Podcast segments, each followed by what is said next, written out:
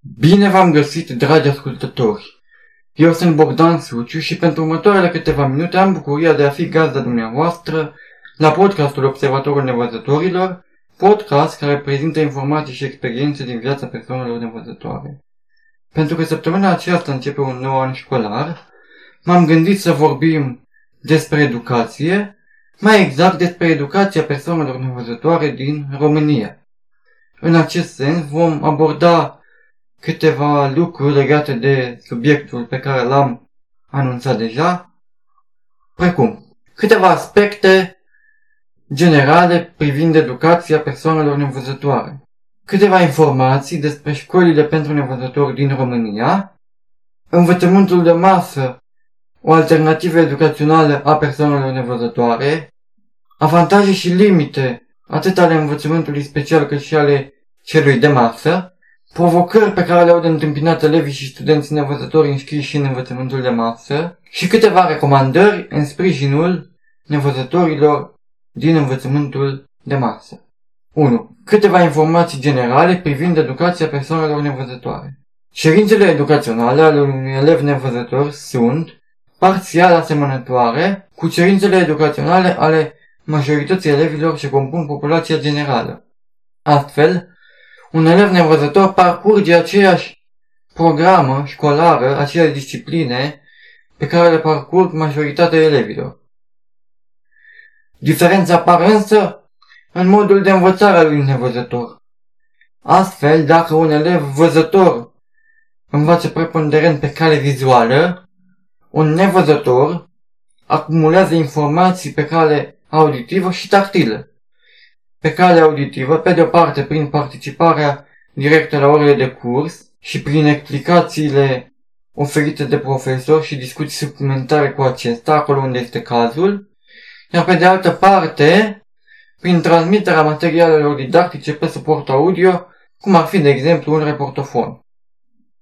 Pe cale tactilă, învățarea se realizează fie prin intermediul alfabetului Braille, fie prin intermediul unor echipamente adaptate, cum ar fi, de exemplu, o hartă în relief pentru ora de geografie și o hartă tactilă și o reprezentare în relief a corpului uman pentru ora de anatomie, de pildă. Unele materii necesită o predare într-o manieră adaptată pentru ca ele să fie accesibile nevăzătorilor și este cazul, în special al disciplinelor din sfera științelor exacte, matematică, tehnologie informației și comunicației, chimie, fizică și așa mai departe. De exemplu, la tehnologie informației și comunicației, pentru ca un nevăzător să se poate familiariza cu lumea digitală, are nevoie de un computer dotat cu un cititor de ecran, un program care transmite pe cale audio ceea ce se afișează pe ecranul computerului. Acest program percepe text, dar și ferestrele care apar pe ecran atunci când utilizatorul navighează folosind computerul. Limita acestui program se referă la faptul că nu percepe elemente grafice, dar în rest el reprezintă o alternativă viabilă care facilitează, așa cum am mai spus, accesul nevăzătorului la lumea digitală și la beneficiile acesteia. 2. Câteva informații privind școlile pentru deficienți de vedere din România. În țara noastră există șase astfel de școli la București, la Buzău, la Cluj, la Târgu Frumos, la Arad și la Timișoara. În aceste instituții de învățământ vin elevi din mai multe locuri din țară pentru a parcurge procesul instructiv educativ. Școlile acestea dispun și de internate în care elevii, provenind din alte localități, pot să locuiască pe perioada școlii. Există și licee pentru deficient de vedere. De exemplu, Liceul Regina Elisabeta din cartierul Vatra Luminoasă, București, sau Liceul Special Moldova din Târgu Frumos. Pentru a da doar două exemple. Unele dintre aceste licee, cum este cel din București, dispun și de o școală postliceală pe care, parcurgând-o, cei doritori pot obține calificarea profesională de balneofizioterapeută. O caracteristică a școlilor pentru deficient de vedere se referă la faptul că numărul elevilor care formează o clasă este mai mic decât în cazul unei școli de masă.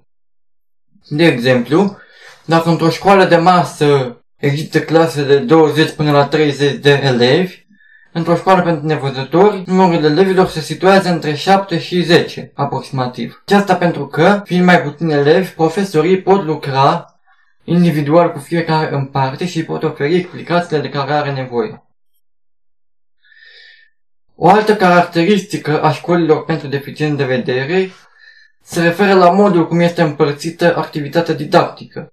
Programul este structurat pe două părți. Într-o primă parte a programului, dimineața, elevii participă la orele de curs sub îndrumarea profesorilor, iar în cea de-a doua parte a programului, după amiaza, sub îndrumarea unui profesor suplinitor, elevul realizează tema de casă primită de la profesor în timpul orelor de dimineață. De asemenea, într-o școală pentru nevăzători există o funcție de preparator brai, funcție ocupată preponderent de nevăzători, care au rolul de a-i ajuta pe elevi să își însușească alfabetul brai și ajută să învețe să citească și să scrie în acest alfabet.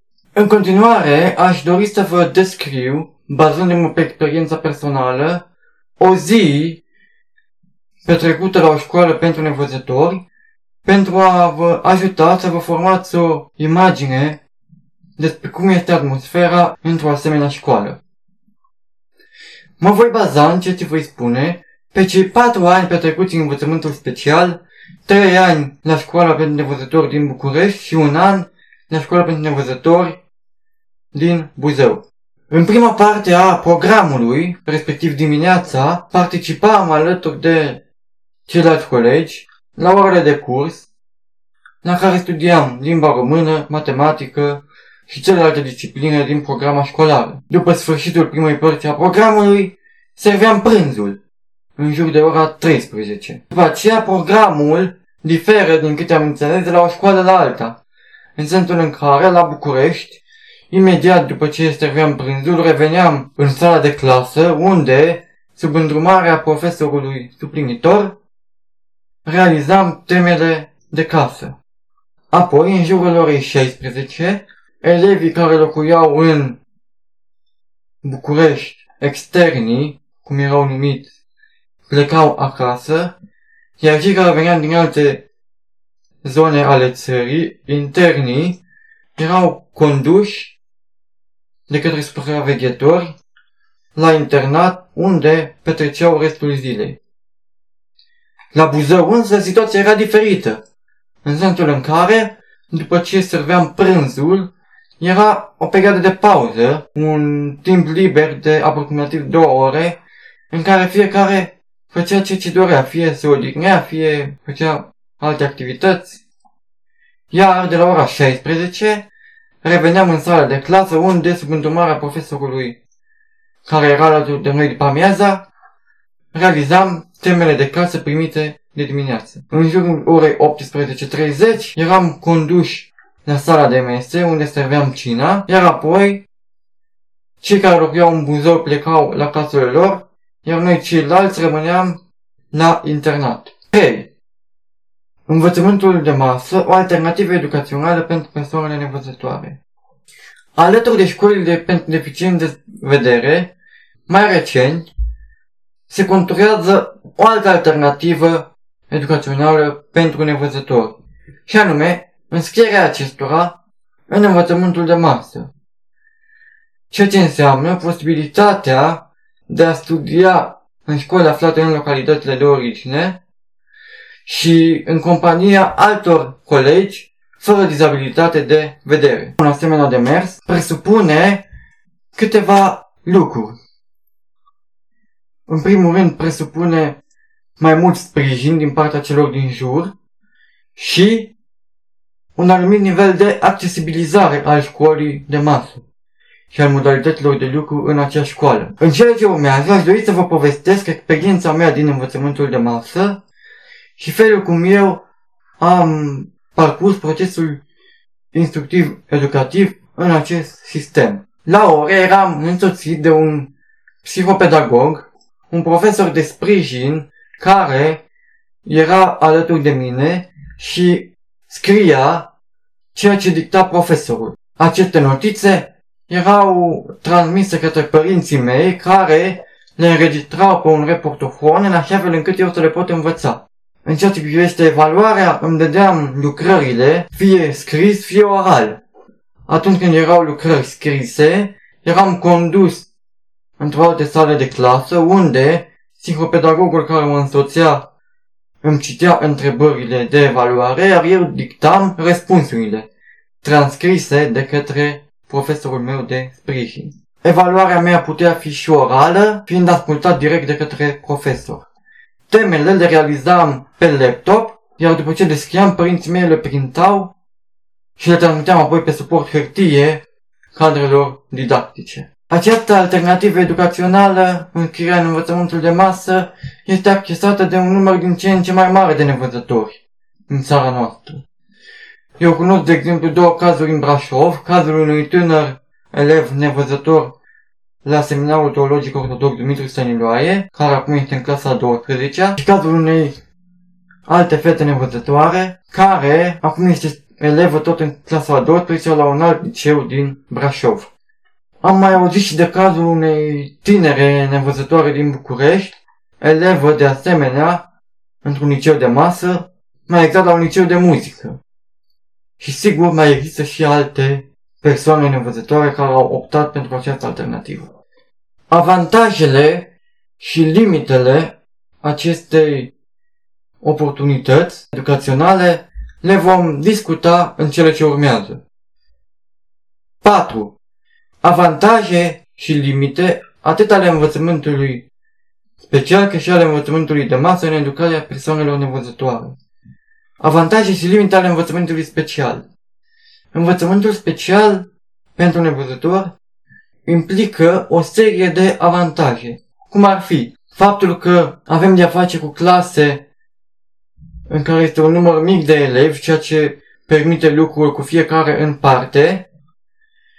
De asemenea, prezența unor echipamente adaptate nevoilor persoanelor nevăzătoare, computere dotate cu cititori de ecran, instrumente deschise în braille, manuale braille și altele de felul acesta. Un alt avantaj se referă la faptul că există în acele școli speciale profesori pregătiți anume pentru lucruri cu nevăzătorii. Limitele învățământului special. O limită se referă la faptul că există foarte puține școli speciale în România, iar pe cale de consecință, pentru a putea parcurge procesul instructiv-educativ, elevii sunt nevoiți să petreacă mult timp departe de cei dragi în acele internate despre care spuneam mai înainte. Că această problemă a despărțirii de cei dragi, eu cred că are implicații negative în plan psihologic, în sensul în care, așa cum s-a demonstrat de către oameni de știință, primii șapte ani de viață sunt de importanță capitală în dezvoltarea copilului și este foarte important ca acesta să petreacă cei șapte ani în preajma mamei. Acest lucru fiind determinant și ajutându-l pe copil să perceapă ulterior lumea ca pe un loc sigur. Ori, elevii nevăzători, în jurul vârstei de 6 ani, 6-7 ani, sunt nevoiți să plece de acasă și să se desparte de cei dragi pentru a putea merge la școală. Experiență care, din punctul meu de vedere, reprezintă o traumă și ar putea afecta pe termen lung evoluția și dezvoltarea ulterioară a copilului din punct de vedere emoțional. O a doua limită a învățământului special se referă la segregare. Faptul că în acele școli speciale pentru nevăzători, elevii cu deficiență de vedere petrec cea mai mare parte a timpului alături de semeni nevăzători și nu în compania unor persoane văzătoare.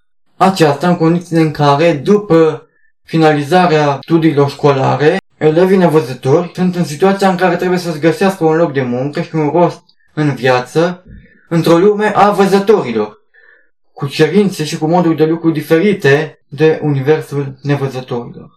Avantajele învățământului de masă Un avantaj foarte important din punctul meu de vedere se referă la faptul că studiind în învățământul de masă, elevul nevăzător poate parcurge procesul instructiv-educativ în localitatea de origine, nemai fiind nevoit să plece în altă localitate pentru a putea merge la școală. Un alt avantaj este reprezentat de faptul că, având posibilitatea să se dezvolte alături de alți colegi văzători, lucrul acesta l-ar putea ajuta pe elevul fără vedere să își accepte mai ușor situația sa fizică și să construiască relații de prietenie, conexiuni cu alți elevi fără dizabilitate vizuală. Un alt avantaj se referă la faptul că, studiind și dezvoltându-se alături de elevi văzători, lucrul acesta îl poate ajuta din punctul meu de vedere pe elevul nevăzător să își accepte mai ușor situația fizică, dizabilitatea pe care o are și îl poate feri de anumite complexe de inferioritate, de inadaptare sau altele de felul acesta. De asemenea, dezvoltarea într-o comunitate a văzătorilor va contribui pe teren lung la schimbarea percepției populației generale despre nevăzători, îi va ajuta pe oameni să înțeleagă mai clar care sunt posibilitățile unor nevăzători și ce pot ei să facă și, de asemenea, pe termen lung va reprezenta un punct în avantajul nevăzătorilor în ceea ce privește angajarea lor și posibilitatea de a-ți găsi ulterior uh, finalizării procesului instructiv educativ un loc de muncă. Pentru că dacă au crescut în comunități mixte de nevăzători și văzători, oamenii vor fi mai receptivi în a accepta pe nevăzători și în a le oferi un loc în care să lucreze. Limitele învățământului de masă. O limită se referă la lipsa echipamentelor necesare, lipsa manualelor accesibilizate în format braille sau electronic pentru nevăzători și lipsa dotărilor necesare, de exemplu a computerelor dotate cu cititoare de ecran. O altă limită este reprezentată de atitudinea rigidă a unora dintre cadrele didactice care nu sunt dispuse să se adapteze nevoilor persoanelor nevăzătoare. Iar a treia limită o constituie lipsa de informare, faptul că nevăzătorii, fiind prea puțin vizibili în societatea românească, ridică anumite dileme semenilor văzători, care încă nu sunt siguri cum ar putea să se raporteze în relațiile cu o persoană care nu vede. Această atitudine poate apărea atât din partea profesorilor din învățământul de masă, cât și din partea colegilor din acest sistem de învățământ. 5. Provocări pe care le întâmpină elevii și studenții din învățământul de masă. O provocare, așa cum am mai amintit-o, se referă la lipsa echipamentelor necesare, și anume lipsa unor manuale accesibilizate, în braille sau în format Word sau PDF. O altă provocare este reprezentată de lipsa unei proceduri standard de lucru cu nevăzătorii înscriși în învățământul de masă. Nu există o procedură standard de predare a acestor elevi și nici de evaluare a lor. Și în acest sens aș dori să dau două exemple din experiența mea personală. Cele două exemple se referă la momentul când am susținut examenul de bacalaureat înscris în învățământul de masă fiind. Când a venit vremea să susțin probele de competențe digitală, părinții mei au făcut o solicitare către inspectorat în care cereau să mi se ofere o comisie specială și permisiunea de a participa la examen folosind laptopul meu personal.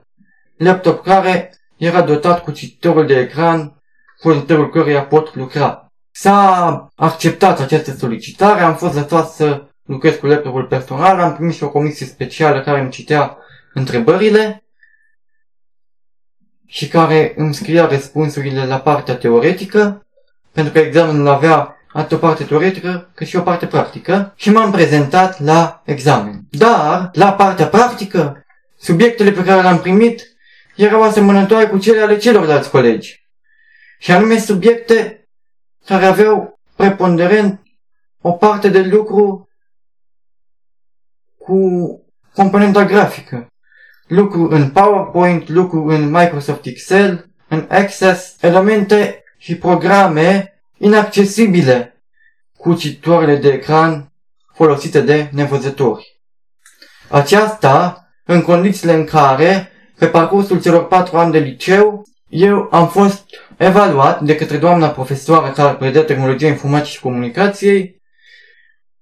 Am fost evaluat atât teoretic, din elemente cunoștințe teoretice, cât și practic, dar din conținuturi accesibile mie. În special mi-a dat să lucrez în Word, despre care i-am spus de la început că mi este accesibil. Dar iată, atunci când a venit momentul evaluării finale, mi se cerea să îmi demontez competențele în niște programe cu care nu am avut să ocazia să lucrez și care nici nu erau accesibile. Cel de doilea exemplu se referă la momentul în care trebuie să susțin proba scrisă la examenul de bacalaureat. La fel ca și în prima situație, părinții mei au solicitat o comisie specială care să îmi citească întrebările, să scrie ceea ce eu voi dicta. Inspectoratul a aprobat solicitarea, s-a format o comisie specială și a venit ziua examenului. Când m-am prezentat pentru a susține proba scrisă, ne-am întâlnit cu membrii comisiei care s-a constatat că nu știau despre ce este vorba și că nu știau ce au de făcut. Li s-a spus doar să se prezinte la unitatea de învățământ și atât, fără a li se dea alte detalii suplimentare. În așa fel încât, în ultimele câteva minute înainte de începerea examenului, tatăl meu a fost cel care le-a transmis câteva indicații despre modalitatea în care vom putea lucra împreună.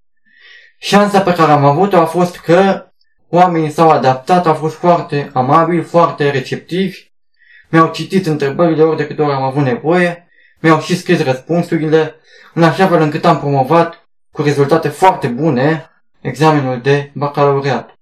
Și ce vreau să subliniez prin uh, cele menționate este necesitatea stabilirii unui mod de lucru, unei proceduri standard de lucru cu elevii nevăzători înscriși în învățământul de masă, precum și stabilirea unei proceduri de evaluare din conținuturi accesibile lor și modalități accesibile acestor elevi.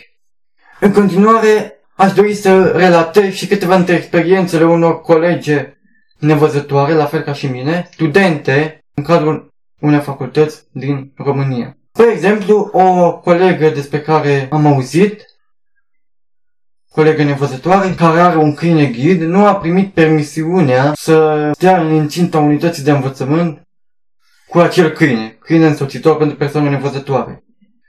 Aceasta, cu toate că legea permite accesul acestor câini în spațiile publice și mai mult decât atât, colega mea le explicase cadrelor didactice și celor de la facultate faptul că respectivul câine este dresat special pentru a sprijini nevăzătorul și orice gest agresiv sau vreo reacție nepotrivită este exclusă. O altă provocare a fost reprezentată pentru aceste colegi de atitudinea celor de la facultăți, atitudinea cadrelor didactice, care li se adresau nepoliticos și care le trimiteau materialele de curs, dar nu în format accesibil așa cum ar fost necesar, și sub forma unor poze, care nu sunt accesibile cu cititoarele de ecran. Aceasta în condițiile în care colegele mele solicitaseră mai înainte să li se trimită materialele necesare studiului în format Word sau PDF. O altă provocare întâmpinată de colegii despre care relatez se referă la atitudinea celorlalți studenți și la reticența acestora de a lucra cu un nevăzător. Care sunt cauzele pentru care nevăzătorii din învățământul de masă întâmpină asemenea provocări? Eu cred că o cauză este reprezentată de lipsa de informare, faptul că mulți oameni, așa cum am mai amintit, sunt puși în fața unei dileme neștiind exact cum să se raporteze la noi, cei care nu vedem, și la nevoile noastre. Dar o altă cauză, din păcate, o spunem, este constituită și de atitudinea de multe ori rigidă și de lipsa unei disponibilități de a se adapta a unora dintre cadrele didactice, a unora dintre reprezentanții din sistemul educațional și a unora dintre colegii acelor studenți care sunt incluși în învățământul de masă. 6. Recomandări în sprijinul nevăzătorilor din învățământul de masă. Aceste recomandări vizează atât pe nevăzători, elevii și studenții care parcurg procesul instructiv educativ în unități de învățământ mixte alături de colegi văzători, dar îi vizează în același timp și pe cei care interacționează cu elevii și studenții nevăzători din învățământul de masă. Către nevăzători aș dori să le transmit ideea că este foarte important ca din partea noastră să existe o atitudine comunicativă, să le spunem atât profesorilor cât și colegilor noștri lucrurile de care avem nevoie, felul cum pot veni în sprijinul nostru, să fim deschiși către relații cu aceștia și să le răspundem la întrebările și la curiozitățile pe care le au.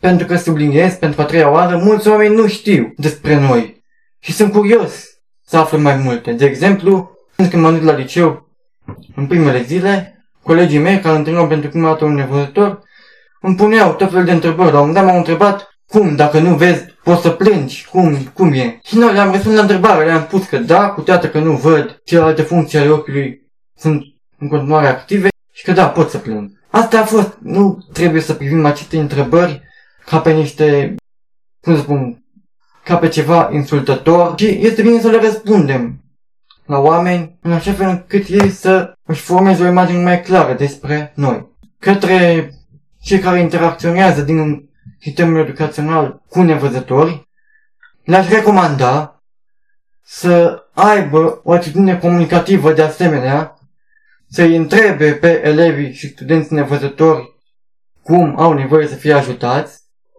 și ce s-ar putea face pentru ca experiența de învățare să fie optimă. De asemenea, profesorilor le-aș recomanda să se consulte cu părinții elevilor nevăzători, în așa fel încât să stabilească un mod de lucru cât mai eficient cu acești elevi. De asemenea, aș recomanda implicarea și încurajarea elevilor nevăzători în activitățile desfășurate în clasă alături de alți elevi văzători. O altă recomandare, pregătirea inițială și continuă a cadrelor didactice în domeniul dizabilității, în general, în speță în domeniul dizabilității de vedere, despre care vorbim aici. Un alt lucru binevenit ar fi înființarea unui centru de resurse la care elevii și profesorii care lucrează cu nevăzători în învățământul de masă se poate apela pentru a-și dezvolta cunoștințele despre lucruri cu această categorie de persoane și pentru a-și procura materiale care să-i ajute să stabilească o modalitate de a aborda situația acestor elevi nevăzători. Avantaje care ar decurge în urma implementării acestor măsuri. Beneficiile ar exista atât pentru persoanele nevăzătoare, cât și pentru societatea în ansamblu. Pentru persoanele nevăzătoare, beneficiile ar fi reprezentate de faptul că ar putea studia într-un număr cât mai mare în localitățile de origine, fără a mai fi nevoit să plece în alte localități pentru a studia într-o școală specială, de asemenea, un alt avantaj, acceptarea într-o comunitate a oamenilor văzători creează sentimentul de apartenență, reduce sentimentul de inadaptare, de inferioritate, reduce complexele și îi ajută pe oamenii nevăzători să trăiască, așa cum am mai spus, mai împăcați cu ei înșiși și cu dizabilitatea pe care o au.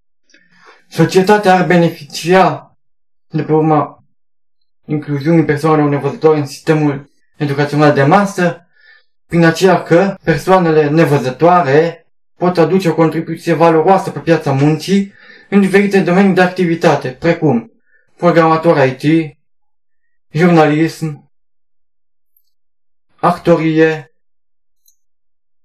pentru a da doar câteva exemple. Eu cunosc un actor, un tânăr actor nevăzător, pe care sper să îl putem invita la un interviu aici, la podcastul Observatorul Nevăzătorilor.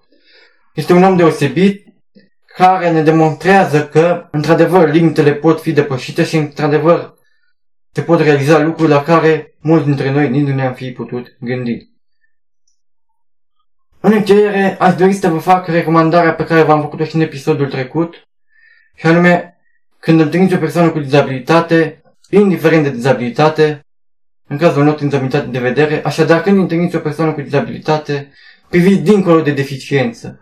Priviți la lucrurile pe care le puteți realiza împreună, la punctele pe care le aveți în comun, fără să lăsați ca dizabilitatea să constituie o barieră în relațiile dintre dumneavoastră și persoana respectivă. Cu acestea, episodul de astăzi al Observatorului Nevăzătorilor a ajuns la final.